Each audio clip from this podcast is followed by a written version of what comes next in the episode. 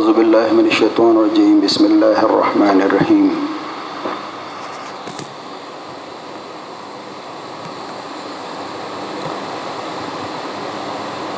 وآمنوا باللہ ورسولہ والنور الذي انزلنا واللہ بما تعملون بصیر صدق اللہ العظیم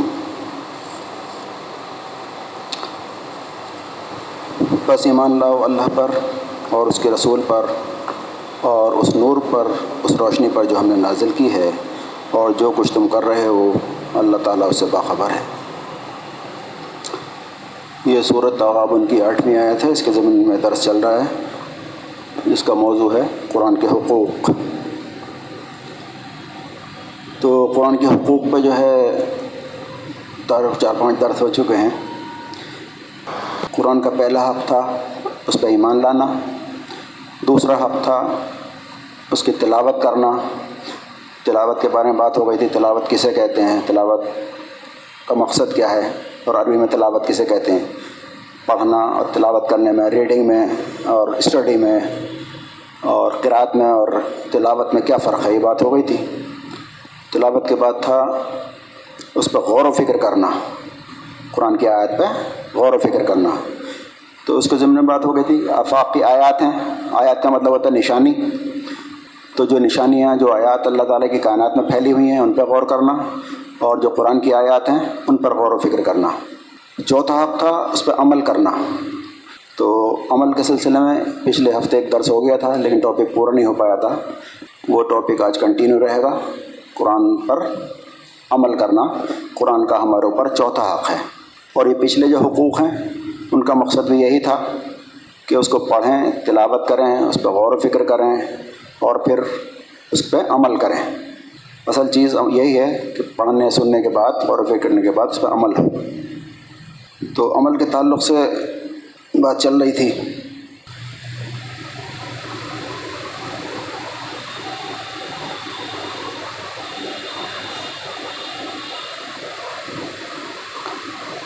بات چل رہی تھی یہ کہ اللہ تعالیٰ نے فرمایا کہ عیسیٰ نے بندگی کو کبھی اپنے لیے آر نہیں سمجھا اور نہ فرشتوں نے کبھی بندگی کو آر سمجھا آر سمجھنے کا مطلب کیا ہوتا ہے؟ آر کہتے ہیں کسی اپنی خیرت کی وجہ سے، حمیت کی وجہ سے، تکبر کی وجہ سے کسی چیز سے اراض کرنا، کسی چیز سے بچنا، کسی چیز کو چھوڑنا۔ تو اس کو کہتے ہیں آر کرنا۔ تو فرمایا مسیح نے کبھی اس بات کو آر نہیں سمجھا کہ وہ اللہ کا ایک بندہ ہو۔ اور مقرب ترین فرشتے یعنی اللہ جی کے جو قریب بند فرشتے ہیں، انہوں نے بھی کبھی بندگی کو آر نہیں سمجھا۔ اور اگر کوئی اللہ کی بندگی کو اپنے لیے آر سمجھتا ہے اور تکبر کرتا ہے، تو ایک وقت ایسا آئے گا جب اللہ اس کو گھیر کر جمع کرے گا اپنے سامنے۔ تو اس کا پس منظر تھا جو عیسیٰ علیہ السلام کو جو ماننے والے لوگ تھے، عیسائی، تو ان کے اندر کچھ تکبر پیدا ہوا۔ پہلے تو آر بندگی میں وہ کیوں سمجھتا ہے؟ آدمی آر کیوں محسوس ہوتی ہے؟ اس کا بنیادی وجہ ہوتی ہے تکبر۔ اور یہ سلسلہ شروع ہوتا ہے ابلیس سے۔ جب اللہ تعالیٰ نے کہا ابلیس سے، ان ملائکہ سے کہ آدم کو سجدہ کرو۔ تو سب فرشتوں نے سجدہ کیا، لیکن ابلیس جو تھا جنم میں سے، اس نے انکار کر دیا۔ کیوں؟ اسے پوچھا، تجھے کس چیز نے روکا؟ تو بولا، میں اس سے افضل ہوں۔ میں آگ سے بنا ہوں یا مٹی سے بنا ہے۔ تو اس نے اللہ تعالیٰ کی بندگی میں بھی آر محسوس کی۔ اس نے تکبر کیا۔ اس کو کچھ بات خراب لگی کہ انسان کو میں سجدہ کروں۔ تو اس نے یہ نہیں دیکھا کہ میں چھوٹے کو سجدہ کرنا ہے یا انسان کو سجدہ کرنا ہے یا مٹی سے بنے کو سجدہ کرنا ہے، بات یہ نہیں ہے۔ بات یہ ہے کہ حکم کس کا ہے؟ وہ اس چیز کو بھول گیا کہ اپنے تکبر میں، اپنے بڑے پن میں، اپنی بڑائی میں میں حکم کس کا توڑ رہا ہوں۔ تو وہ اللہ تعالیٰ کا حکم تھا۔ اس نے کہا، آدم کو سجدہ کرو تو سجدہ کرنا چاہیے تھا۔ وہ کہہ دیتا، پتلے کو سجدہ کرو تو کرنا چاہیے تھا۔ اصل بات یہ تھی کہ حکم کس کا تھا؟ تو اس بندگی کو آڑ سمجھنا بنیادی طور سے تکبر کی وجہ سے ہوتا ہے، گھمنڈ کی وجہ سے ہوتا ہے۔ یا اپنی غیرت، حمیت، جو چھوٹی عزت اور شہرتیں ہوتی ہیں دنیا میں، اس پہ ضرب پڑ رہی ہوتی، تو انسان کیا کرتا ہے؟ بندگی کو اللہ تعالیٰ کے احکامات پہ عمل کرنے کو اپنے لیے آڑ سمجھتا ہے۔ تو فرمایا، نہ مسیح نے کبھی اس بات کو آڑ سمجھا اور نہ فرشتوں نے۔ تو عیسائیوں نے سوچا کہ اور بھی بہت سارے پیغمبر گزرے ہیں اللہ تعالیٰ کے۔ تو ایسے ہی اگر اور رسولوں کی طرح سے عیسیٰ علیہ السلام کو بھی رسول مان لے جائے، تو ان کی خاص بات ہی کیا ہوئی؟ پھر اوروں کی جیسی امت تھی، ویسے عیسیٰ علیہ السلام کی امت ہو، تو ہمارا تو مرتبہ کچھ الگ ہونا چاہیے۔ تو انہوں نے کیا کیا؟ عیسیٰ علیہ السلام کو بندگی سے ہٹا کر اللہ تعالیٰ سے ملانا چاہا۔ جبکہ انسان کا سب سے بڑا شرف یہ ہے کہ اللہ کا سچا بندہ ہو۔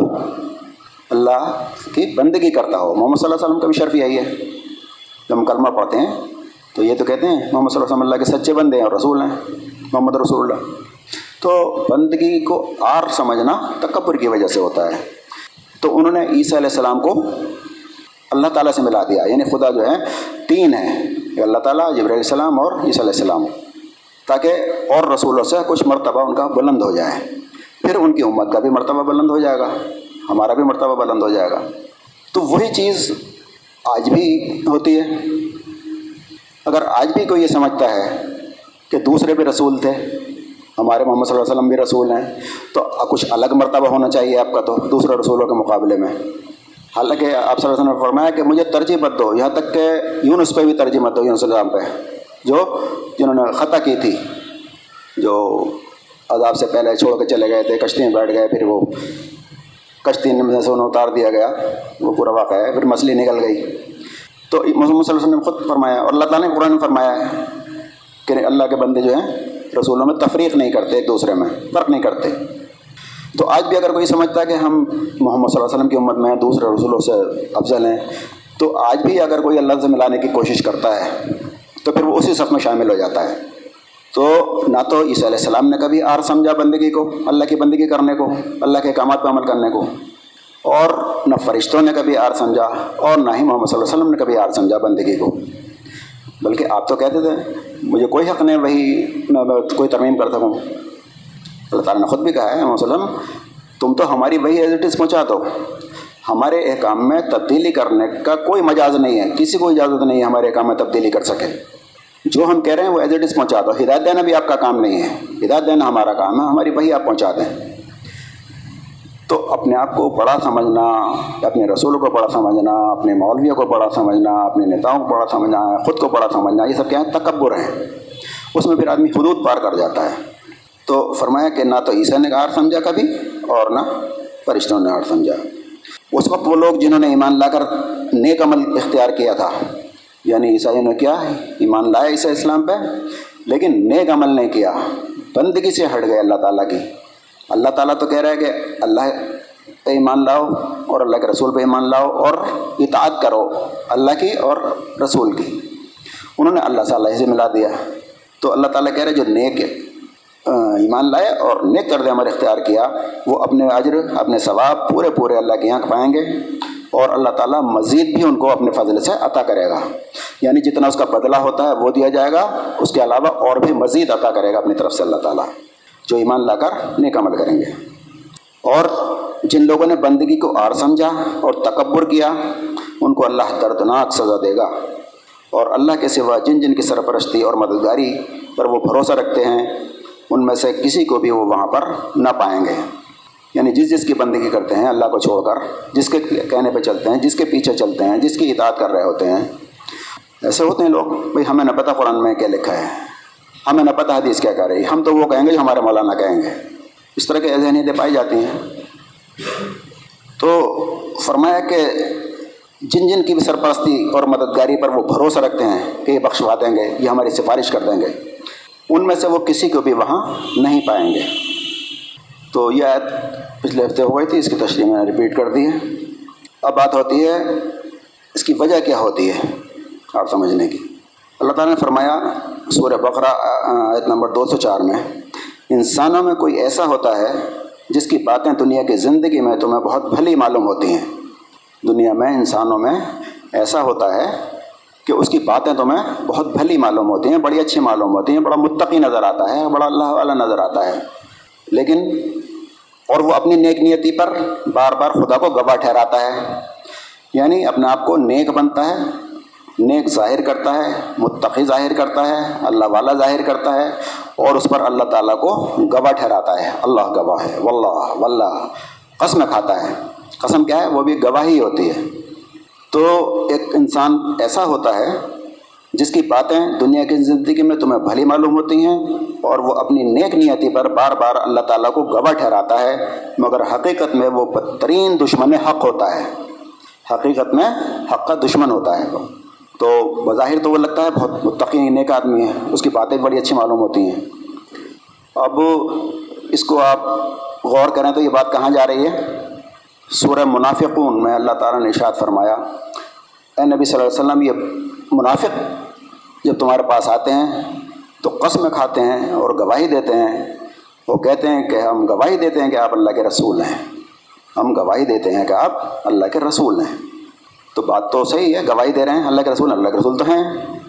لیکن اللہ تعالیٰ نے کیا فرمایا؟ ہاں ہم جانتے ہیں کہ آپ اللہ کے رسول ہیں، مگر یہ جھوٹ بول رہے ہیں منافق۔ یعنی ان کی کتھنی کرنے میں فرق ہے۔ کہ کچھ رہے ہیں کر کچھ رہے ہیں رویہ کچھ اور ہے ان کا، ان کے دلوں میں کچھ اور ہے۔ اور آگے فرمایا کہ اگر تم ان کی باتیں سنو تو سنتے رہ جاؤ۔ ان کے چھپے اور ان کے لباس دیکھو تو تم دیکھتے رہ جاؤ۔ یعنی دیکھنے میں فرشتہ صفت براق نظر آئیں گے تمہیں۔ اور باتیں بڑی لچھے دار ہوں گی۔ لیکن حقیقت میں کیا ہوتا ہے؟ دشمن حق ہوتے ہیں وہ۔ حق کے دشمن ہوتے ہیں۔ وہ منافق ہوتے ہیں۔ جن کے بارے میں اللہ تعالیٰ نے فرمایا، جہنم کے نچلے طبقے میں جائیں گے۔ بظاہر مسلمان ہوتے ہیں، لیکن حقیقت میں دشمن حق ہوتے ہیں۔ تو ایسے لوگ ہوتے ہیں جو بندگی کو آڑ سمجھتے ہیں۔ تو انسانوں کو یہ ایسا ہے، جس کی باتیں دنیا کی زندگی میں تمہیں بھلی معلوم ہوتی ہیں اور اپنی نیک نیتی پر وہ بار بار اللہ کو گواہ ٹھہراتا ہے، مگر حقیقت میں وہ بدترین دشمن حق ہوتا ہے۔ جب اسے اقتدار حاصل ہو جاتا ہے، جب دنیا میں اقتدار حاصل ہو جائے تو اسے کوئی پوسٹ مل جاتی ہے، اسے غلبہ ہوتا ہے، لوگوں پر اس کا اقتدار ہو جاتا ہے، دبدبہ حاصل ہو جاتا ہے، لوگ اس کے پیچھے چلنے لگتے ہیں، پاور اس کے ہاتھ میں آ جاتی ہے، تو وہ کیا کرتا ہے؟ پاور آنے کے بعد جو کچھ پہلے تھا، وہ تو لگ رہا تھا متقی۔ اور بڑا نیک، بڑا بردبار، بڑا شریف، بڑا ہمدرد۔ جب تک پاور حاصل کرنا چاہتا تھا وہ سیٹ حاصل کرنا چاہتا تھا۔ جب اس کے ہاتھ میں پاور آ گئی اور طاقت آ گئی، تو پھر قول حضرت علی رضی اللہ عنہ کا جب انسان کے پاس طاقت آ جاتی ہے یا دولت آ جاتی ہے تو وہ بدلتا نہیں ہے، بلکہ ظاہر ہو جاتا ہے۔ مطلب کیا ہوا؟ ایسا نہیں ہے پہلے شریف تھا بدماش ہو گیا۔ بدلا نہیں ہے، ظاہر ہو گیا۔ یعنی پہلے سے ہی بدماش تھا۔ پہلے سے ہی غنڈا تھا، پہلے سے ہی ظالم تھا، پہلے سے ہی مکار تھا۔ وہ اپنی کچھ چیزوں کو دنیا حاصل کرنے کے لیے، اس نے ایک لباد اور رکھا تھا دینداری کا اور تقوے کا اور پرہیزگاری کا۔ تو حقیقت میں وہ تھا وہی، ظاہر ہو گیا۔ تو اس انسان کے بارے میں اللہ تعالیٰ فرمائے، جب اسے اقتدار حاصل ہو جاتا ہے پاور حاصل ہو جاتی ہے، تو زمین میں اس کی ساری دوڑ دھوپ، ساری سرگرمیاں، ساری کوششیں اس لیے ہوتی ہیں کہ دنیا میں فساد پھیلائے، فساد برپا کرتا ہے وہ۔ کھیتوں کو غارت کرے، نسل انسانی کو تباہ کرے، حالانکہ اللہ جسے وہ گواہ ٹھہرا رہا تھا، فساد کو ہرگز پسند نہیں کرتا۔ یعنی جس کو گواہی دیتا تھا، واللہ واللہ کر کر کے جو باتیں کرتا تھا، تو وہ تو فساد کو پسند نہیں کرتا۔ لیکن پاور آتا ہے، وہ فساد پھیلانے لگا۔ وہ ایسا شخص ہوتا ہے۔ اور جب اس سے کہا جاتا ہے، اس سے کہا جاتا ہے کہ اللہ سے ڈر، اللہ کا تقوی اختیار کر، ہوش کے ناخون لے۔ تو وہ کیا کہتا ہے؟ کہتا نہیں، وہ تو اللہ تعالیٰ نے فرمایا، تو وہ اپنے جھوٹے وقار کا خیال اسے گناہ پر جما دیتا ہے۔ جھوٹی عزت، جھوٹا وقار، جھوٹی شہرت یعنی میں نے اگر بات مان لی، کسی بھی سمجھو، سمجھانے والے کی بات مان لی، تو یہ سارا کا سارا جو میں نے ایک زمانے میں یہ تیار کیا تھا، اتنے مکاریاں کی، اتنے میں نے جو ہیں جھوٹ بولے، اتنے پاپڑ پہلے اتنی نمازیں پڑھی میں نے دکھانے کے لیے، اتنے صدقے کیے میں نے دکھانے کے لیے، ساری دو دھوپ کرنے کے بعد اب جو میرے پاس پاور آئی ہے، اگر میں پھر اللہ کی بندی کے کرنے کو تو سب میرے ہاتھ سے نکل جائے گی، وہ تو سب اس کے منافی ہے۔ تو اس کو اللہ تعالیٰ کہہ رہا ہے جھوٹی عزت اور اس کا جھوٹا وقار اس کو گناہ پہ جمع دیتا ہے۔ وہ کہتا ہے کہ چھوڑ ان باتوں کو۔ اپنی پاور برقرار رکھ، اپنی عزت جھوٹی برقرار رکھ، دنیا میں شہرت ہے۔ اللہ تعالیٰ کے یہاں جو ہوگا دیکھی جائے گی۔ یہ تو بڑی مشکل سے تو نہیں حاصل کیا ہے، اپنی محنت کی ہے اس میں۔ تو جب اس سے کہا جاتا ہے کہ اللہ سے ڈر، تو اس کو جھوٹی عزت اور اس کا وقار اس کو گناہ پر جمع دیتا ہے۔ ایسے شخص کے لیے تو بس جہنم میں کافی ہے اور وہ بہت ہی برا ٹھکانا ہے۔ تو جی، انسان جو ہے تکبر کی وجہ سے آر محسوس کرتا ہے اللہ کی بندگی میں۔ تکبر کرتا ہے گھمنڈ کرتا ہے، یا جھوٹی عزت کے لیے، جھوٹے وقار کے لیے کہ لوگوں کے سامنے میری بات نہیں خراب ہو جائے، کسی معاملے میں میری بات لوگوں کے سامنے ناک نہیں کٹ جائے، مجھے نیچے نہ دیکھنا پڑے، چاہے اللہ کے یہاں کچھ بھی ہو۔ اللہ ناراض ہو تو ہو، جہنم میں جاؤں تو جاؤں، لیکن دنیا میں میرے جو ہے نا وقار قائم رہنا چاہیے۔ جھوٹی عزت جو لوگ میرے سامنے سلام کرتے ہیں، جھک جھک کے، وہ بھی مکاری نہیں کر رہے ہوتے ہیں، وہ جانتے ہوتے ہیں اسے کتنا برا ہے وہ اپنے مفادات کے لیے کر رہے ہوتے ہیں۔ تو ایسے شخص کے لیے جہنم کافی ہے اور وہ بہت ہی برا ٹھکانا ہے۔ تو انسان کیا کرتا ہے؟ دل میں چھوٹی عزت چاہتا ہے۔ حالانکہ عزت اس کو ملتی نہیں ہے۔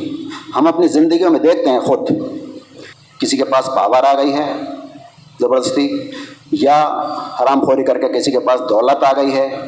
تو کچھ چاٹو کار لوگ اس کی عزت کر رہے ہوتے ہیں، لیکن دل سے وہ بھی عزت نہیں کر رہے ہوتے ہیں۔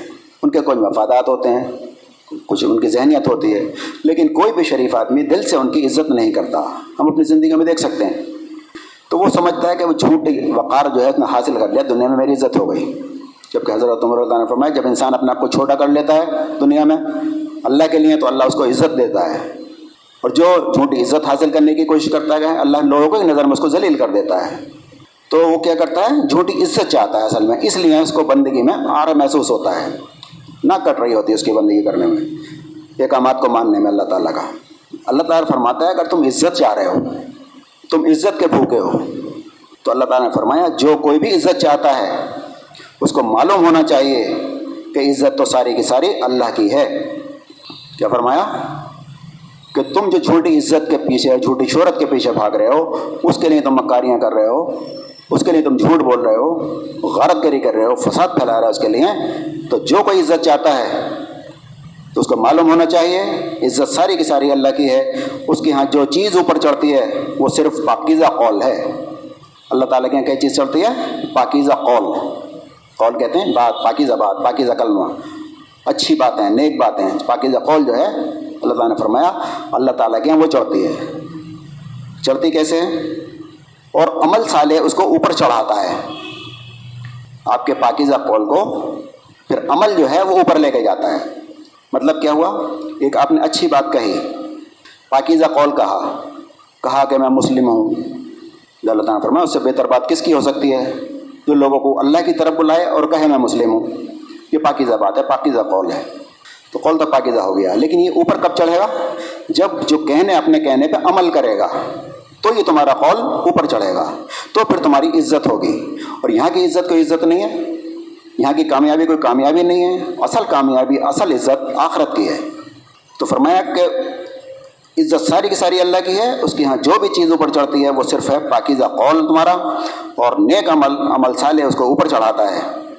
رہے وہ لوگ جو بےحودہ چال بازیاں کرتے ہیں، ان کے لیے سخت عذاب ہے، اور ان کا مکر خود ہی غارت ہونے والا ہے۔ یعنی ان کا مگر تو اللہ تعالیٰ دنیا میں غارت کر دینے والا ہے۔ تو تمہارا جو پاکیزہ قول ہے اور پھر عمل سالے تمہارا نیک عمال اس کو اوپر چڑھاتے ہیں۔ اچھا یہ ہوتا کیوں ہے؟ اس کی وجہ یہ ہوتی ہے، انسان اللہ کے ذکر سے اور قرآن کریم سے دور ہو جاتا ہے۔ کیونکہ اللہ تعالیٰ نے اشاد فرمایا، جو ہمارے ذکر سے غفلت برتتا ہے، ذکر یعنی قرآن سے غفلت برتتا ہے۔ ذکر اس کا قرآن کا نام ہے۔ تو جو شخص رحمان کے ذکر سے یا اللہ کے ذکر سے غفلت برتتا ہے، ہم اس پر ایک شیطان مسلط کر دیتے ہیں۔ قرآن سے دوری ہونے کے بعد کیا ہوتا ہے؟ اللہ تعالیٰ شیطان مسلط کر دیتا ہے اس کے اوپر اور وہ ان کا رفیق بن جاتا ہے، شیطان اس کا دوست بن جاتا ہے۔ جو آدمی قرآن سے دور اختیار کر لیتا ہے۔ دنیا کی کتابیں پڑھتا رہے، سجدے کرتا رہے، نفل پڑھتا رہے، کچھ بھی کرتا رہے، اپنا ایک رویہ ہے اس کا، اپنا ایک دین کا ایک ڈھانچہ ہے۔ قرآن سے ہٹ کے بہت سارے دین چل رہے ہیں دنیا میں۔ تو اللہ تعالیٰ کہہ رہے اس پہ شیطان مسلط کر دیتے ہیں اور اس وہ شیطان اس کا رفیق بن جاتا ہے، دوست بن جاتا ہے، پھر یہ شیطان ایسے لوگوں کو سیدھے راستے پر آنے سے روکتے ہیں اور وہ اپنی جگہ یہ سمجھ رہے ہوتے ہیں کہ ہم ٹھیک کر رہے ہیں۔ ہر ایک آدمی اپنی جگہ، ہر جماعت اپنی جگہ، ہر شخص اپنی جگہ یہ سمجھ رہا ہے کہ میں جو کر رہا ہوں، وہ ٹھیک کر رہا ہوں، میرا راستہ صحیح ہے۔ اور دوسرے کے راستے کو وہ غلط سمجھ رہا ہوتا ہے۔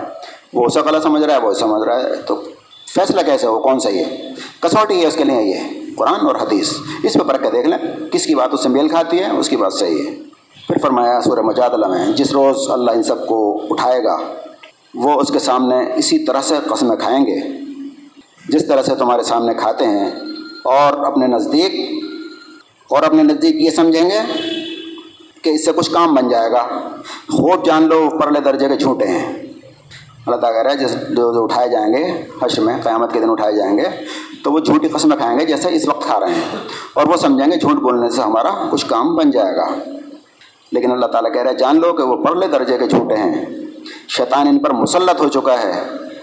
ان پر خدا کی یاد سے ان کے دل کو اللہ نے بھلا دیا ہے۔ یعنی ان کے دل جو ہیں، اللہ کی یاد سے غافل ہو چکے ہیں۔ اللہ نے اپنی یاد ان سے بھلا دی ہے۔ ان کے دلوں سے نکال دی ہے۔ اب یہ جو ہے اپنے نفس کے حوالے ہیں، شیطان کے حوالے ہیں۔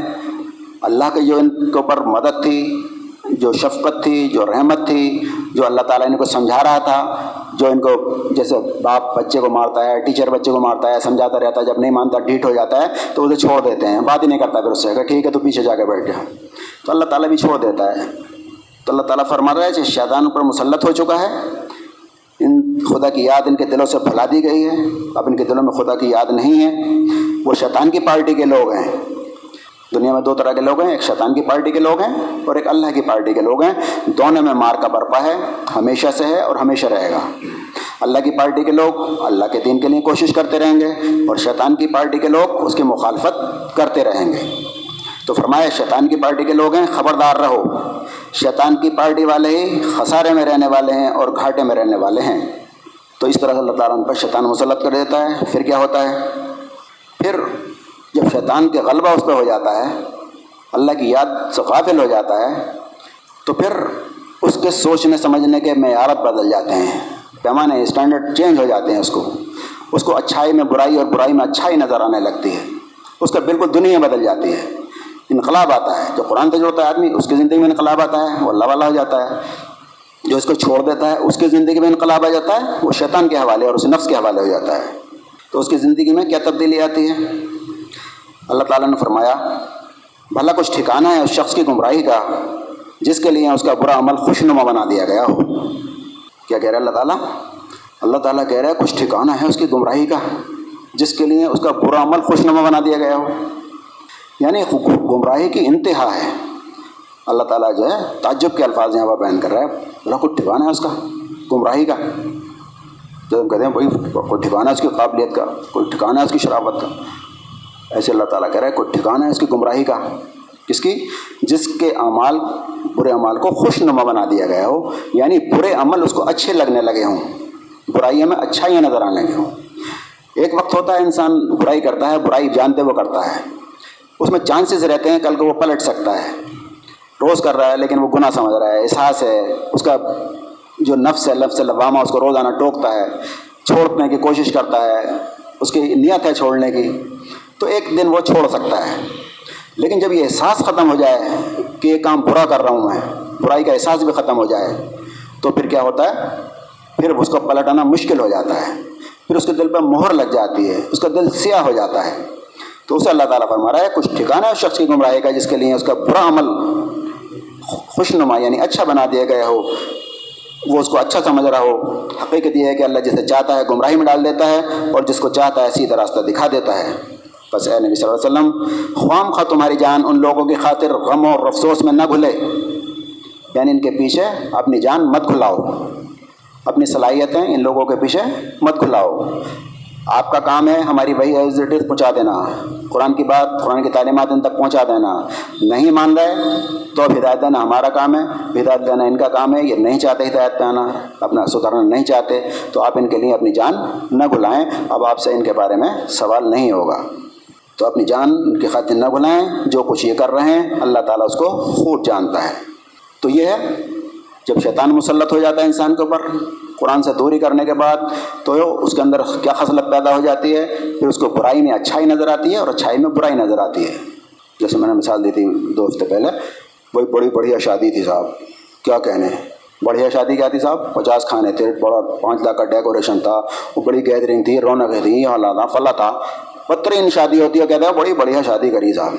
تو اچھائی میں برائی اور برائی میں اچھائی۔ سنت شادی، بری لگنے لگتی ہیں۔ اور جو بدترین شادیاں ہوتی ہیں وہ ہمیں کیا ہونے لگتی ہیں؟ اچھی لگنے لگتی ہیں۔ ہر معاملے میں یہی ہوتا ہے۔ تو اللہ تعالیٰ کے کوئی ٹھکانا ہے اس کی گمراہی کا؟ اس کو پھر پلٹنا جو ہے، اس کے لیے بہت مشکل ہو جاتا ہے۔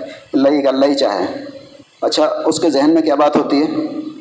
اس کے ذہن میں شیطان گمراہی کیوں کرتا ہے؟ گناہ کیوں کرتا ہے؟ اس کے تین وجوہات ہوتی ہیں۔ ایک تو شیطان بہکاتا ہے، شیطان کا غلبہ۔ دوسرے، نفس کا غلبہ کبھی کبھی نفس سے پہنچا دیتا ہے۔ دوسرے ایک اللہ کا رحم اور کرم کے وہ دلوا رکھا ہے شیطان نے کہ اللہ تو رحیم ہے، کریم ہے، معافی کر دے گا، بخشی دے گا۔ محمد صلی اللہ علیہ وسلم شفا شفات کرا لیں گے۔ یہ چیزیں جو ہے انسان سے گناہ کراتی رہتی ہیں۔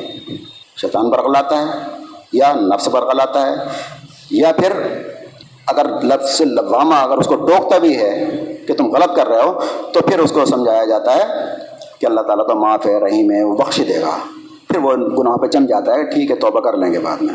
تو اللہ تعالیٰ فرما رہا ہے کیا وہ لوگ جنہوں نے برائیوں کا ارتکاب کیا ہے؟ ارتکاب؟ یعنی جنہوں لوگوں نے برائیاں کی ہیں، خطائیں کی ہیں، جو گناہوں میں لت پت ہیں، گناہ ملوث ہیں اور کیے چلے جا رہے ہیں۔ ارتکاب کیا ہے کہ وہ یہ سمجھے بیٹھے ہیں کہ ہم انہیں اور ایمان لانے والوں کو اور نیک عمل کرنے والوں کو ایک جیسا کر دیں گے۔ ایک آدمی تقوی کی زندگی گزارتا ہے، روح کی سوکھی کا زندگی گزار رہا ہے لانتے سن رہا ہے لوگوں کی اپنے عیش نہیں کرتا، وہ رات دن جو اللہ کے لیے لگا ہوا رہتا ہے، اپنی جان مال کھپاتا ہے اللہ تعالیٰ کے لیے، اور ایک وہ جو عیاشی کرتا ہے، حرام خوری کرتا ہے، حرام کھاتا ہے اسے کوئی مطلب ہی نہیں ہے۔ اللہ تعالیٰ سے جنگ کر رہا ہے، اللہ کے رسول سے جنگ کر رہا ہے۔ ایک بچہ پورے سال پڑھتا ہے، محنت کرتا ہے، ایک بچہ پورے سال فلمیں دیکھتا ہے۔ تو کیا ٹیچر دونوں کا برابر نمبر دے دے گا؟ تو زیادتی ہوگی اس کے ساتھ۔ تو اللہ تعالیٰ کہہ رہا ہے کیا وہ لوگ جنہوں نے برائیوں کا ارتکاب کیا ہے، یہ سمجھے بیٹھے ہیں کہ ہم انہیں اور ایمان لانے والوں کو اور نیک عمل کرنے والوں کو ایک جیسا کر دیں گے۔ ان کا جینا اور مننا ایک جیسا ہو جائے گا۔ بہت برے حکم ہے جو لگ لگا لگا رہے ہیں۔ یعنی یہ جو سوچے بیٹھے ہیں، یہ حکم لگا رہے ہیں اپنی طرف سے۔ ہماری طرف سے کوئی ایسا وہ نہیں ہے، حکم کہ ہم ایک جیسا کر دیں گے۔ یہ تو اپنی خواہشات اور ہمیں تمنا ہے کہ ہاں ہم بھی بخشے جائیں گے، یہ بھی بخشے جائیں گے۔ تو اللہ تعالیٰ کہہ رہا ہے، یہ حکم ہے بہت برے حکم ہیں جو یہ لوگ لگاتے ہیں۔ اللہ تو آسمان اور زمین کو کو اللہ تعالیٰ نے برحق پیدا کیا ہے اور اس لیے کیا ہے کہ وہ ہر متنفس کو اس کی کمائی کا بدلہ دیا جائے۔ ہم بار بار سنیں گے قرآن میں، سنتے بھی رہے ہیں کہ ہم نے زمین اور آسمانوں کو حق کے ساتھ پیدا کیا، زمین زمین کو حق کے ساتھ پیدا کیا۔ اس کا کیا مطلب ہے؟ حق کے ساتھ پیدا کرنے کا۔ یہاں پر اللہ تعالیٰ بتا رہے ہیں۔ اللہ نے تو زمین اور آسمانوں کو حق کے ساتھ پیدا کیا ہے۔ حق کے ساتھ پیدا کرنے کا تقاضا کیا ہے؟ وہ یہ ہے۔ اس لیے حق کے ساتھ پیدا کیا ہے کہ ہر متنفس کو یعنی ہر جاندار کو، ہر انسان کو اس کی کمائی کا بدلہ دیا جائے۔ جو بھی کچھ اس نے کمایا تھا، اس کا بدلہ اس کو دے دیا جائے۔ اس لیے زمین اور آسمان کو ہم نے حق کے ساتھ پیدا کیا ہے۔ لوگوں پر ظلم ہرگز نہ کیا جائے گا۔ یعنی ایسا نہیں کیا جائے گا، کسی نے گناہ کیا نہیں تھا اور اسے جہنم میں ڈال دیا جائے۔ جو کچھ کمایا تھا، وہ تمہیں ملے گا۔ اور فرمایا کہ نبی صلی اللہ علیہ وسلم، ان لوگوں سے کہہ دو۔ کیا کہہ دو؟ کہ ہر ایک اپنے طریقے پر عمل کر رہا ہے۔ ہر انسان اپنے طریقے پر عمل کر رہا ہے۔ ہر گروپ ہو، ہر جماعت ہو، ہر فرد ہو، کوئی بھی ہو، اپنے طریقے پہ مگن ہے وہ۔ اپنے طریقے پر عمل کر رہا ہے۔ اور اسے جیسے بیات گزری، اور اسے صحیح سمجھ رہا ہے کہ میں اپنی جگہ صحیح ہوں۔ تو لوگوں سے کہہ دو، ہر ہر ایک اپنے طریقے پر عمل کر رہا ہے۔ اب یہ تمہارا رب ہی بہتر جانتا ہے کہ سیدھی راہ پر کون ہے۔ دعوے سب کے یہی ہیں کہ ہم سیدھی راہ پر ہیں اور ہم سیدھی راہ پر ہیں۔ اللہ تعالیٰ کہہ رہے ہیں تمہارا رب ہی جانتا ہے کہ سیدھی راہ پر کون ہے اور تم اس قرآن کی پیروی کیے جاؤ، قرآن کے ساتھ سے چلے جاؤ اور تم سیدھے راستے پر ہو۔ جاؤ اب جھلسو اس کے اندر۔ یعنی اگر تم تم نے، تمہارا رویہ یہی رہا تھا تو اللہ تعالیٰ کہہ رہے جاؤ جھلسو اس کے اندر تم خود صبر کرو یا نہ کرو، تمہارے لیے یکساں ہے۔ تمہیں ویسا ہی بدلہ دیا جا رہا ہے جیسے تم عمل کرتے رہے تھے۔ اب صبر کرنے نہ کرنے تو کوئی فائدہ نہیں ہے تمہارے۔ جو عمل کا پیریڈ تھا دنیا میں، وہ تو تم نے گنوا دیا۔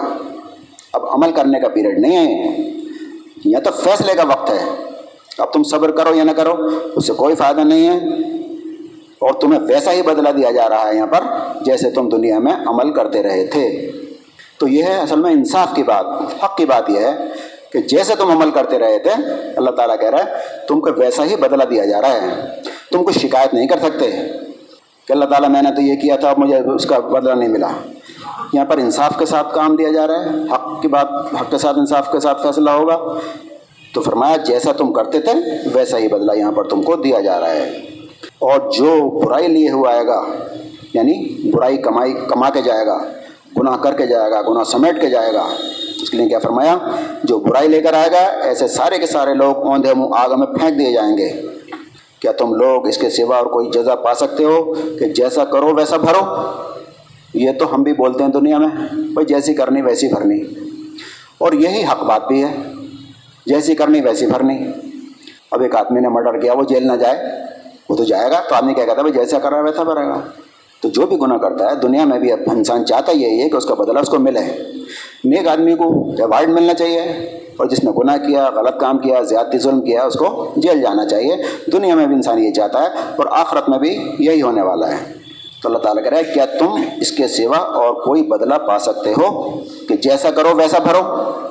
تو یعنی جیسی کرنی، ویسی بھرنی ہے۔ تو یہاں پر جو تمہیں کچھ بدلہ دیا جا رہا ہے، جو بھی جو تمہارے ساتھ رویہ ہونے جا رہا ہے، تو یہ سب تمہارے اعمال کا نتیجہ ہے۔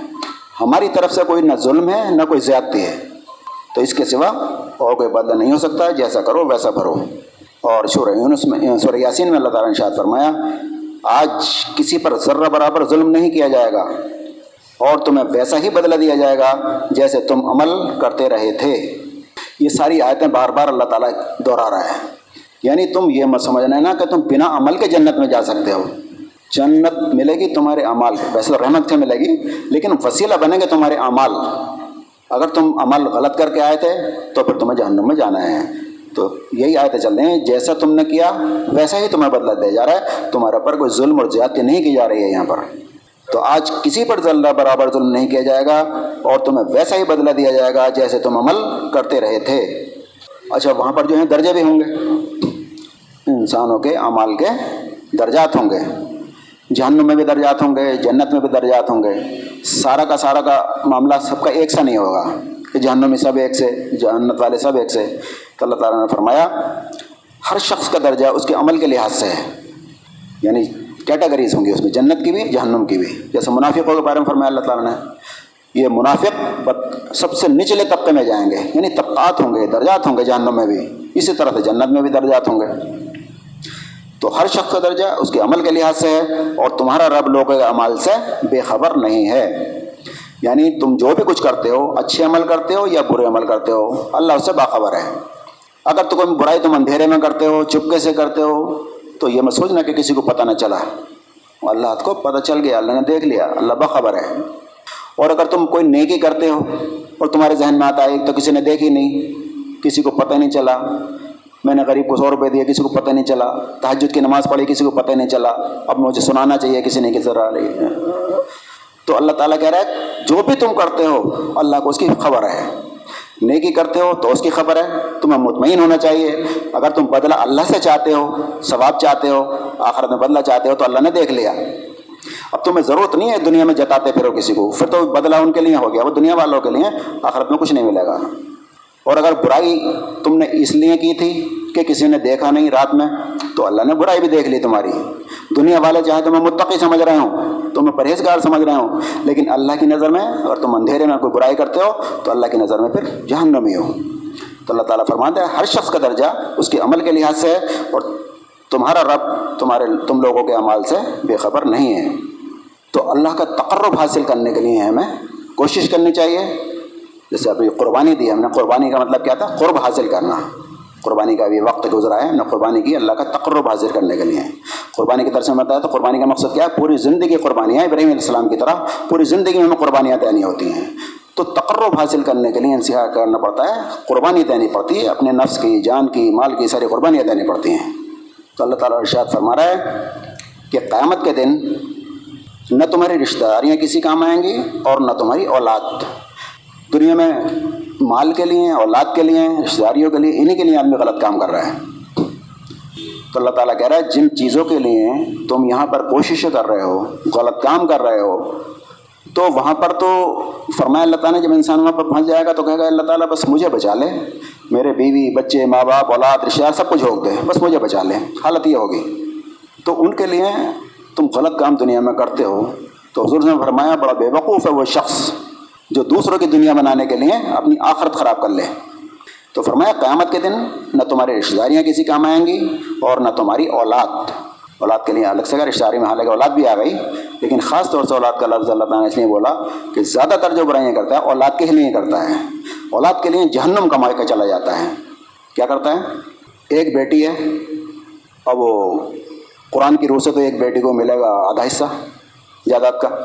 آدھا جائے گا وہ رشتے داروں کو اس کے بھائی بھتیجے جو بھی ہوں گے ان کو جائے گا تو کیا کرے گا سب بیٹے کے نام کر دے گا کسی کو پہنچ نہیں جائے آپ سب فرمایا زندگی پر آدمی جنت کے کام کرتا رہتا ہے آخر میں جہنم کما کے چلا جاتا ہے کس کے لیے اولاد کے لیے بیٹی بیٹے دونوں ہیں تو زیادہ بیٹوں کا نام کر دے گا کیوں بیٹی کو نہیں پہنچ جائے تو جہنم کما کے چلا جاتا ہے کس کے لیے اولاد کے لیے اولاد میں بھی تفریح کرتا ہے پھر فرق کرتا ہے اولاد میں بھی تو اب تمہارا انجام کیا ہونے والا اگر تمہارا رویہ یہ تھا قیامت کے دن نہ تمہاری رشتہ داریاں کسی کام آئیں گی اور نہ تمہاری اولاد۔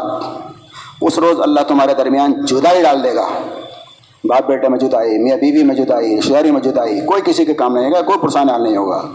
بیوی شور سے بھاگے گی، ماں بیٹے سے بھاگے گا، سب ایک دوسرے سے بھاگیں گے۔ نفسی نفسی کا عالم ہوگا۔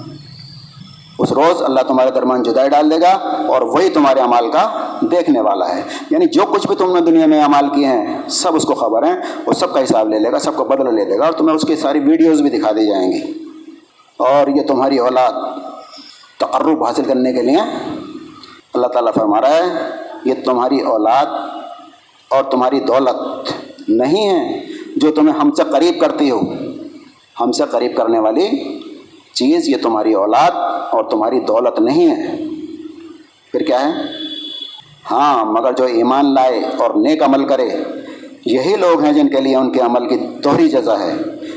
اور وہ بلند اور بالا عمارتوں میں اطمینان کے ساتھ رہیں گے۔ تو یہ تمہاری اولاد اور تمہارے مال، وہ چیزیں نہیں ہیں جو تمہیں ہم سے قریب کر دیں۔ لیکن سوال پیدا ہو سکتا ہے کہ مال کے ذریعے سے ہم جنت کما سکتے ہیں؟ ہاں کما سکتے ہیں۔ اگر اللہ کی راہ میں مال خرچ کرتے ہیں اور اللہ کی راہ میں اولاد خرچ کرتے ہیں، ان کے ایسے در بہتر اللہ کی راہ میں لگ جاتے ہیں وہ، تو پھر تمہارے ذریعہ بنیں گے نجات کا۔ لیکن وہ جو انسان کی فطرت اور جو رویہ، جو ذہنیت ہے، اس کے بارے میں اللہ تعالیٰ فرماتا ہے، یہ تمہاری دولت اور تمہاری اولاد نہیں ہے جو ہم سے قریب کرتی ہو۔ ہاں مگر جو ایمان لائے اور نیک عمل کرے، یہی لوگ ہیں جن کے لیے ان کے عمل کی دوہری جزا ہے۔ وہ بلند اور بالا عمارتوں میں ہوں گے اور اطمینان سے رہیں گے۔ پھر جو نیک بندے ہوں گے اللہ تعالیٰ کے وہ گھاٹے میں نہیں رہیں گے۔ انسان اگر یہ سمجھتا ہے کہ میں نے اپنا مال خرچ کر دیا، اللہ کے راہ میں کم ہو گیا، گھاٹا ہو گیا، دنیا میں میں نے سارا وقت صرف کر دیا، اس میں پریشانیاں اٹھائی ہیں ایش نہیں کی یہ کیا۔ تو ایسا نہیں ہے کہ وہ گھاٹے میں رہا، حقیقت میں فائدے میں رہا۔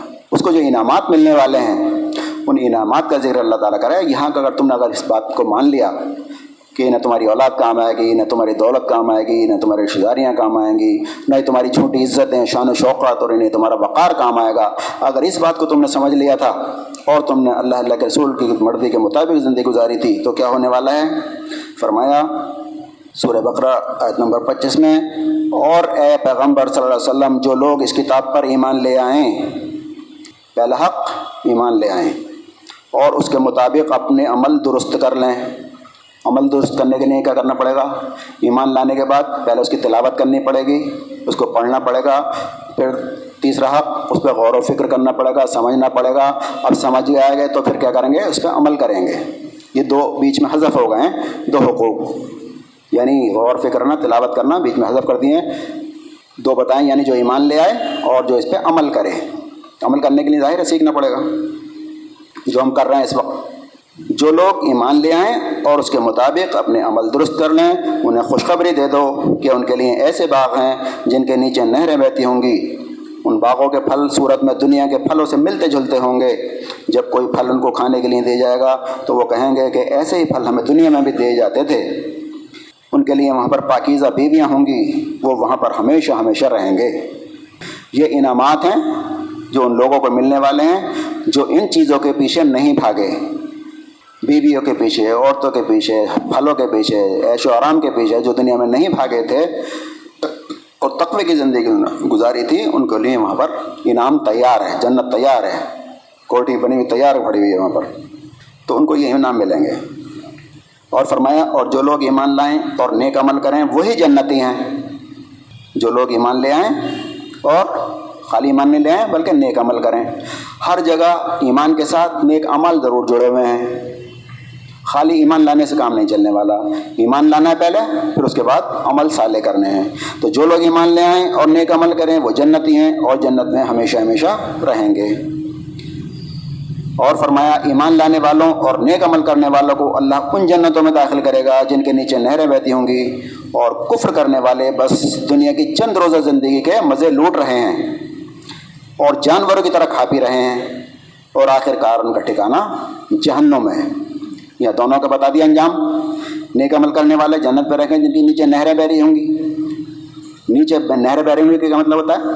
اس کے زمین کے نیچے نہیں بہ رہے ہوں گی، بلکہ سائڈ سے بہ رہے ہوں گے جو انسان کا تصور ہوتا ہے کہ سمندر کے کنارے میرے کوٹھی ہو، بنگلہ ہو نہر بہ رہی ہو، گنگا جمنا یا سمندر بہ رہا ہو، اس طرح کا تصور ہوتا ہے۔ نوکر چا کر ہوں، تخت لگائے بیٹھا ہوں، سب انسانوں نے بتا دیا ہے۔ وہ لڑکے شراب پہ جان پھرا رہے ہوں گے، تخت پہ بیٹھے ہوں گے، دیبا کے لباس ہوں گے، سونے کے کنگن پہنے ہوں گے۔ یہ ساری چیزیں جو انسان یہاں پر چاہتا ہے، اللہ تعالیٰ نے سب جنتوں کو نہیں بتائی ہیں قرآن کریم میں۔ تو ایمان لانے والے اور نیک عمل کرنے والے کو نہیں جنت ہیں، جن کے نیچے نہریں بہتی ہوں گی اور کفر کرنے والے۔ کفر کرنے والے سے مراد کیا ہے؟ ایک تو وہی کافر، دوسرے جو ہم کفر کرتے ہیں۔ کفر کرنا یعنی انکار کرنا پریکٹیکل عملہ نے انکار کر دینا۔ جو اللہ کے احکام ہم نہیں مانتے تو ہم پریکٹیکلی کفر ہی کرتے ہیں۔ ورنہ تو یہ ہوتا کہ کافر کو جو ایمان نہ لایا جہنم اور جو بھی ایمان لے آیا کلمہ پڑھ لیا تو وہ جنت۔ بات ایسی نہیں ہے۔ تو کفر ہم کریں یا وہ کریں؟ وہ ایمان نہیں لائے تو وہ تو جانے جانا ہے۔ لیکن ایمان کے بعد اگر ہم بھی کفر کرتے ہیں تو اس کی سزا ہمیں بھی ملنے والی ہے۔ تو جو کفر کرنے والے ہیں، بس دنیا میں چند روز کے مزے لوٹ رہے ہیں اور جانوروں کی طرح کھا پی رہے ہیں۔ جیسے جانوروں کو شعور نہیں ہے، عقل نہیں ہے کہ ہماری زندگی کا کوئی مقصد ہے، ہم اللہ نے کیوں پیدا کیا ہے، ہم کیا کرنے آئے ہیں، آخر کمانے آئے ہیں۔ جیسے جانور کھا پی رہے ہیں، ہم بھی کھا پی رہے ہیں۔ صبح وہ وہی نکلتے ہیں، اپنے پیٹ بھر کے آپ کو شام کو سو جاتے ہیں۔ ایسے ہی ہم بھی صبح کو نکلتے ہیں، کما کے اور تھکا کر کھا کے پھر سو جاتے ہیں۔ ہماری زندگی کا روٹین بھی وہی ہے، جانوروں کا بھی وہی ہے۔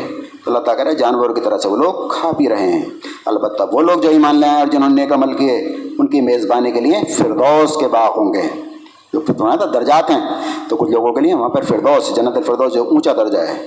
اور جو نیک عمل کرے، وہ مرد ہو یا عورت، اب اللہ تعالیٰ نے عورت کے لیے بھی خاص طور پر، حالانکہ سب مومن جو بھی ہیں سبھی تھی لیکن عورتوں کو یہ نہ ہو لگے کہ صاحب ہمارا ذکر نہیں ہو رہا ہے۔ اللہ تعالیٰ نے عورتوں کا بھی یہاں پر ذکر کر دیا۔ لیکن شرط وہی ہے۔ اور جو نیک عمل کرے گا، نیک عمل شرط ہے۔ جو نیک عمل کرے گا خواہ مرد ہو یا عورت بشرط ہو وہ مومن۔ یا مومن بھی ہو، الفاظ میں تھوڑا سا فرق ہے۔ جو ایمان لائے اور نیک عمل کیے، ہر جگہ یہ ہے۔ یہاں پر کیا ہے؟ یہاں پر ہے، جو نیک عمل کرے گا، مرد ہو یا عورت، بشرط ہو وہ مومن۔ ایسا نہیں، ایمان کے بغیر نیک عمل کرنے لگا جنت میں چلا جائے گا۔ بہت سارے لوگ کافر بھی وہ کرتے ہیں۔ سرائے چل رہی ہیں، لوگوں کو کھانا کھلا رہے ہیں، وہ کھانا کھلا رہے ہیں، علاج کرا رہے ہیں اسپتال بنوا رہے ہیں کیا کیا کر رہے ہیں؟ نیک عمال ہی ہیں سارے کے سارے۔ اگر ایمان کے ساتھ ہوں، ایمان کے ساتھ نہیں ہے تو ان کا پھل جو ہے وہ دنیا میں مل جانا ہے۔ آخرت میں ان کو کچھ نہیں ملنا ہے۔ تو یہاں کلیئر کر دیا اللہ تعالیٰ نے۔ اور جو لوگ نیک عمل کریں گے، وہ مرد ہو یا عورت بشرتے ہو وہ مومن۔ تو ایسے ہی لوگ جنت میں داخل ہوں گے اور ان کی ذرہ برابر حق تلفی نہیں کی جائے گی۔ یعنی اس بات پہ حق تلفی، حق میں نہیں مارا جائے گا کہ عورت تھی۔ اس کو کچھ کم ملنا چاہیے۔ یا یہ مرد تھا، اس کو زیادہ مل جانا چاہیے۔ وہاں پر سب برابر ہیں۔ جو نیک کام کرے گا، اس کو اس نیکی کا بدلہ مرد ہو یا عورت۔ جو برائی کمائے گا، اس کو برائی کا بدلہ، چاہے وہ مرد ہو یا عورت۔ ہاں جو لوگ ایمان لائیں اور نیک عمل کریں اور نماز قائم کریں اور زکات دیں، ان کا اجر بے شک اللہ کے پاس ہے اور ان کے لیے کسی خوف اور رنج کا موقع نہیں ہے۔ تو یہاں پر ایمان لائیں اور نیک عمل کریں۔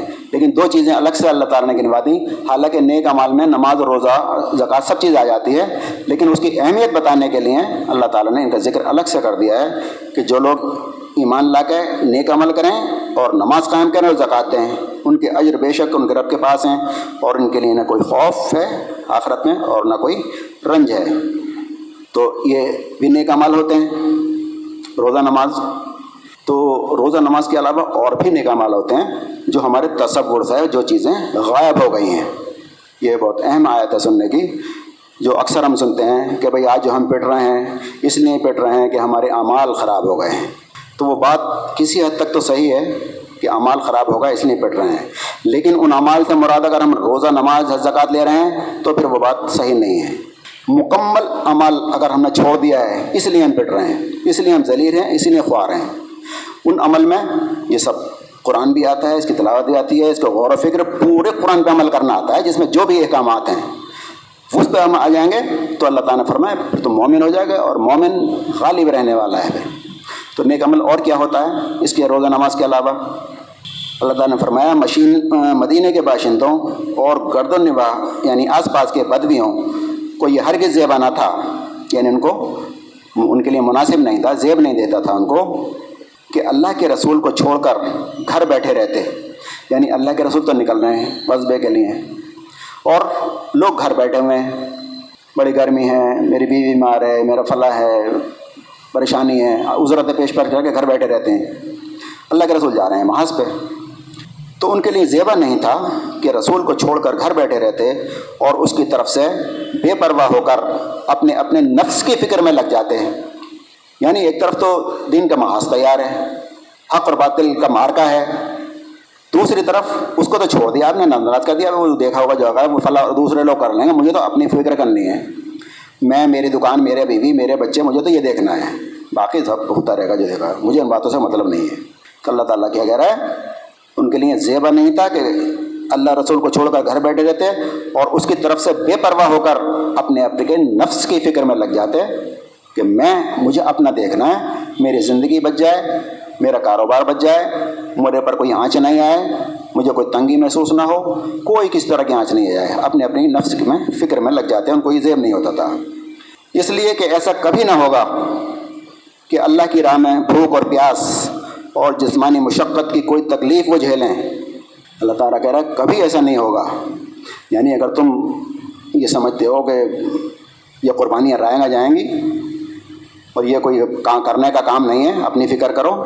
تو اللہ تعالیٰ فرما رہا ہے، کبھی ایسا نہیں ہوگا کہ اللہ کی راہ میں بھوک، اللہ کی راہ میں پیاس اور کوئی جسمانی مشقت کی کوئی تکلیف وہ جھیلیں۔ اور منکرین حق کو یعنی حق کے جو منکر ہیں، کفار ہیں، اور منکرین حق کو جو راہ نگوار ہے، اس پر کوئی قدم اٹھائیں۔ بڑی گہرائی سے سمجھنے کی بات ہے یہ۔ اور گانٹھ باندھنے کی بات ہے۔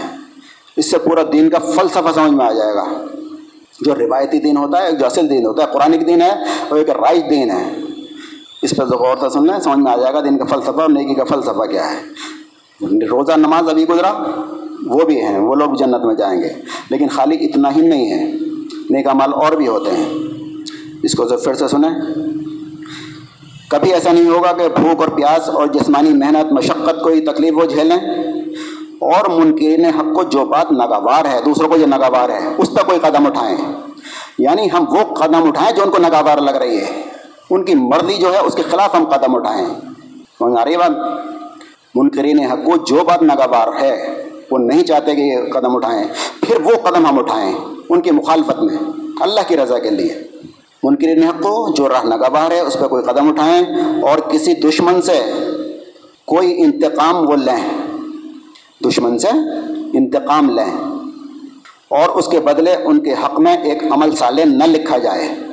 اللہ تعالیٰ کہہ رہے کبھی ایسا نہیں ہوگا کہ تم نے دشمن سے انتقام لیا ہو اور عمل صالح نہ لکھا جائے۔ تم نے کوئی ایسا کام کیا ہو اللہ کے لیے جو دشمنوں کو ناگوار تھا؟ وہ تم نے کام کیا اور تمہارا عمل صالح نہ لکھا جائے۔ جو اللہ کی راہ میں تم نے مال خرچ کیا اور دشمن پریشانی اٹھائی، مشقت اٹھائی، جسمانی محنت تم نے کی اور تمہارا عمل صالح نہ لکھا جائے، کبھی ایسا نہیں ہوگا۔ یقیناً اللہ کے ہم محسنوں کا حق خدمت مارا نہیں جاتا ہے۔ تو یہ آیت بہت اہم آیت ہے۔ اس سے پتہ چلتا ہے کہ اللہ کے لیے تقرب حاصل کرنے کے لیے جو عمال کرنے ہیں، وہ روزہ، نماز اور حج، زکوٰۃ بھی عمل ہے اور یہ عمل بھی ہے جو ہم نے چھوڑ رکھا ہے، جس کی وجہ سے ہم ذلیل اور خوار ہیں۔ اب ایک کسی سلسلے میں حدیث سننے ٹائم میرے خیال سے پورا ہو چکا ہے۔ پانچ منٹ میں ختم کر دیتا ہوں انشاءاللہ۔ عمال کے لیے پہلی شرط کیا ہے؟ پہلی شرط ہے نیت۔ اگر آپ کی نیت صحیح نہیں ہے تو عمال سارے غائب یعنی اخلاص صرف اللہ کے لیے۔ نہ لوگوں کے لیے ہو، نہ کسی کے دکھانے کے لیے ہو، نہ کسی کو خوش کرنے کے لیے ہو، نہ کسی کی برائی سے بچنے کے لیے ہو، صرف اللہ کے لیے ہو۔ کوئی ناراض ہوتا تو ہو، کوئی خوش ہوتا ہے تو ہو۔ صرف اللہ کو رضا کے لیے ہو۔ نہ کسی کو دکھانا مقصود ہو، نہ کسی کو خوش کرنا مقصود ہو، نہ کسی کو ناراض کرنا مقصود ہو۔ تو پہلی شرط ہے اس کے لیے نیت۔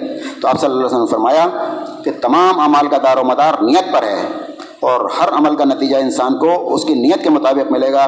بس جس کی ہجرت، ترک وطن، ہجرت یعنی وطن چھوڑ کے دوسرے بدل جانا، دولت، دنیا حاصل کرنے کے لیے ہو یا کسی عورت سے شادی کی غرض ہو یعنی ہجرت کر کے کسی عورت کی وجہ سے گیا کہ اسے شادی کرنی ہے، وہ مسلمان ہو گئی، وہ مکہ سے مدینہ چلے گئی ہے، اس کے پیچھے پیچھے خود بھی چلا گیا اور یہ مان لیا کہ اسے شادی کرنی ہے۔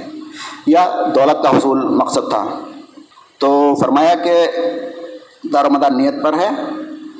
بس جس کی ہجرت دولت حاصل کرنے یا عورت سے شادی کی غرض سے ہو بس اس کی ہجرت انہی چیزوں کے لیے ہوگی۔ یعنی دولت اور اس کے لیے ہوگی، اللہ کے لیے نہیں مانی جائے گی وہ۔ اور جن کے حاصل کرنے کی نیت سے اس نے ہجرت کی۔ یعنی جو چیزیں حاصل کرنے کے لیے اس نے ہجرت کی، وہی اس کے لیے لکھا جائے گا، وہی اس کو ملے گا۔ اللہ کی رضا اس کو شامل حال نہیں ہوگی۔ اس کے علاوہ جتنے بھی ہم عمل کریں گے، اور کسی مقصد سے، تو وہ بھی ہمیں ملنے والا نہیں ہے۔ تو عمل جو صالح ہم کریں گے، سب سے پہلے ہماری نیت خالص ہونی چاہیے، اللہ کے لیے ہونی چاہیے۔ اور رسول اللہ علیہ وسلم نے فرمایا کہ ساری امت جنت میں جائے گی، سوائے ان لوگوں کے جنہوں نے انکار کر دیا۔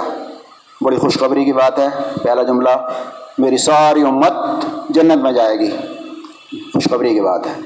لیکن آپ کیا فرمائیں، مگر وہ نہیں جائے گا جس نے انکار کر دیا۔ یہ بھی بڑی عجیب بات ہے۔ جنت میں جانے سے انکار کون کرے گا؟ یہی سیوا کرام صحابہ کرام نے بھی سوال کر دیا۔ صحابہ کرام نے عرض کیا، یا رسول اللہ، جنت میں جانے سے کون انکار کرے گا؟ آپ صلی اللہ علیہ وسلم نے فرمایا، جو میری اطاعت کرے گا، وہ جنت میں جائے گا۔ اور جو میری نافرمانی کرے گا اس نے انکار کر دیا۔ یعنی جنت مشروط ہے آپ کی اطاعت پہ۔ تو جس نے اطاعت کر لی، وہ جنت میں جائے گا۔ اور جس نے نافرمانی کی، تو وہ تو جنت سے انکار کر دیا نا۔ جنت میں جانے کی شرط تھی آپ کی اطاعت، آپ کی فرم برداری، آپ کی پیروی۔ جب وہ پیروی نہیں کی، تو انکار ہی کر دیا نہیں طرح سے کہ ہاں مجھے نہیں چاہیے جنت، میں تو نہیں کرتا پیروی۔ خاموش مطلب یہی ہوتا ہے اس کا۔ تو آپ کی پیروی پہ ٹکی ہوئی ہے۔ اور قرآن و حدیث پڑھنے والوں یہ حدیث ہے۔ یہ صحیح بخاری کی حدیث ہے، یہ بھی۔ بہتر بیاسی اس کا نمبر ہے۔ اے قرآن اور حدیث پڑھنے والوں تم اگر قرآن و حدیث پر نہ جمو گے، پڑھنے والوں اگر تم اس پہ نہیں جمو گے یعنی پڑھ تو لیا، جمے نہیں، اس کے احکام سنیں، ادھر سے سنیں، ادھر کو نکل گئے، باہر نکلتے سب بھول گئے، پھر وہی سب باتیں۔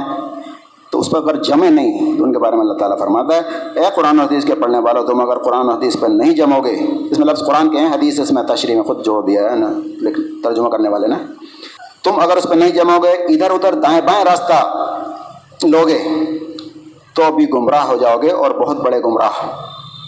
یعنی دین کا جو ہے محور تمہارے لیے صرف قرآن اور حدیث ہیں۔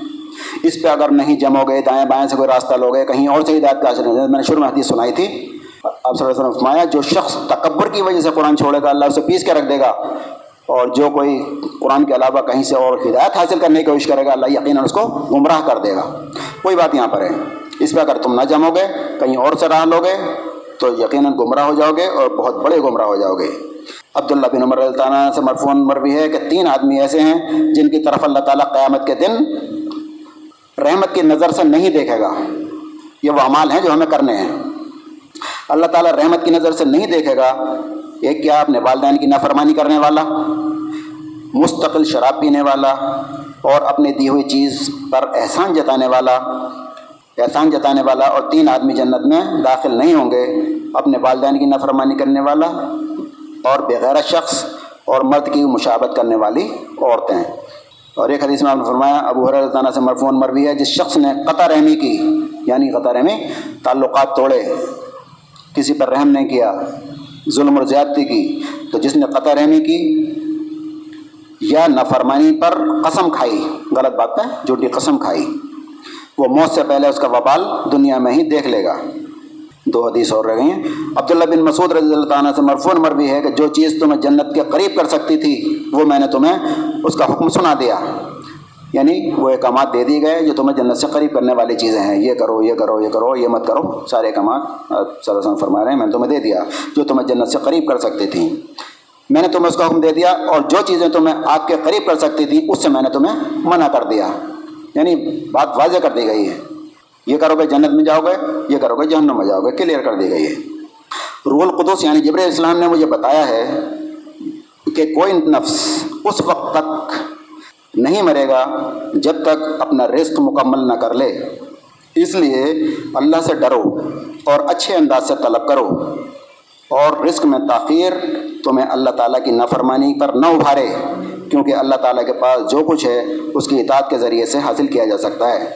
ایک اور روایت ہے ایسے کو آسان طریقے سے آپ صلی اللہ علیہ وسلم نے فرمایا، کوئی انسان اس وقت تک نہیں مر سکتا جب تک کہ اس کے حصے کا پورا کا پورا رزق اس کو نہ مل جائے۔ اس لیے انسان کو چاہیے کہ راستہ صحیح اختیار کرے۔ یعنی جتنا نصیب میں ملنا اتنا ہی ہے۔ کسی کے نصیب میں ایک کروڑ روپے پوری زندگی میں ملیں گے وہ، شروع میں مل جائیں، بیچ میں، آخر میں کبھی بھی مل جائیں۔ تو اس اللہ، آپ صلی اللہ علیہ وسلم فریں حلال کر کے لو، ملنا اتنا ہی ہے۔ تم نے آج حرام کر کے لے لیا، تمہیں لگ رہا ہے ایک لاکھ روپے حرام کر کے میں نے کھلم کھلا بالکل دیکھ رہا ہے، صاف دیکھ رہا ہے کہ میں نے کما لی ہے، میرا فائدہ ہو گیا۔ تو آگے کٹ جائیں گے وہ ملنے اتنے ہی ہیں۔ تو آپ صلی اللہ علیہ وسلم فرمائیں کوئی شخص اس وقت تک نہیں مرے گا جب تک کہ اس کے رزق کا کاغذ پورا پورا اس رزق نہ مل جائے۔ تو صحیح راستے اختیار کرو اور غلط راستے کی طرف مت جاؤ۔ آخری حدیث ہے، عبداللہ بن عمر رضی اللہ عنہ سے مروی ہے کہ نبی کریم صلی اللہ علیہ وسلم نے ابو بکر رضی اللہ عنہ سے کہا کہ ابو بکر، اگر اللہ چاہتا کہ اس کی نافرمانی نہ کی جائے تو وہ ابلیس کو کبھی پیدا نہ کرتا۔ اس میں تھوڑی سی ہمارے لیے رعایت نظر آ رہی ہے۔ یعنی اللہ تعالیٰ اگر یہ چاہتا کہ اس کی نافرمانی ہی نہ ہو دنیا میں، تو وہ ابلیس کو پیدا نہ کرتا۔ یعنی پھر فرشتے ہوتے، کوئی گناہ نہ کرتا، نہ نفس رکھتا، نہ چھائے برائی رکھتا، نہ شیطان پیدا کرتا۔ تو اگر یہ چاہتا کہ زبردستی لوگ نیک عمل کریں، کوئی برائی ہی نہ کرے، تو اللہ تعالیٰ کہہ رہا ہے فرمانا کہ پیدا نہیں کرتا اللہ تعالیٰ، ابلیس کو۔ گناہ کرتا ہی نہیں۔ تو اس کا مطلب یہ نہیں ہے اچھا ہمیں چھوٹ مل گئی تو گناہ کرنا چاہیے ہمیں۔ نہیں مطلب یہ ہے کہ تمہیں آزادی دے دی گئی ہے، تمہیں گناہ کرنے کی چھوٹ دے دی گئی ہے۔ تم برا بھی کر سکتے ہو اچھا بھی کر سکتے ہو۔ اسی پہ تمہارا امتحان ہے، اسی پہ تمہاری جنت اور دوزخ ہے۔ اب دیکھنا یہ ہے کہ تمہیں اختیارات ملنے کے باوجود بھی تم بچتے ہو کہ نہیں بچتے ہو۔ لیکن انسانی حیثیت سے نفس تمہارے اندر لگا ہوا ہے، شیطان لگا ہوا ہے وہ غلطی کرو گے۔ تو اس کا حل یہ ہے کہ جب بھی خطا ہو جائے، فوراً اللہ کی طرف پلٹاؤ اور توبہ کر لو۔ یہ نہیں ہے پلاننگ کے ساتھ میں بھی ایک سال کے بعد کروں گا اور بڑھاپے میں کر لوں گا اور ذرا یہ شادی ہو جائے بیٹے کی تو گاڑی آزاد ہو جائے تو چھوڑ دوں گا، فلاں کر دوں گا۔ یہ نہیں۔ تمہیں اپنی حد تو الامکان پوری کوشش کرنی ہے، اس کے باوجود بھی خطا ہو جائے تو فوراً اللہ کی طرف پلٹو۔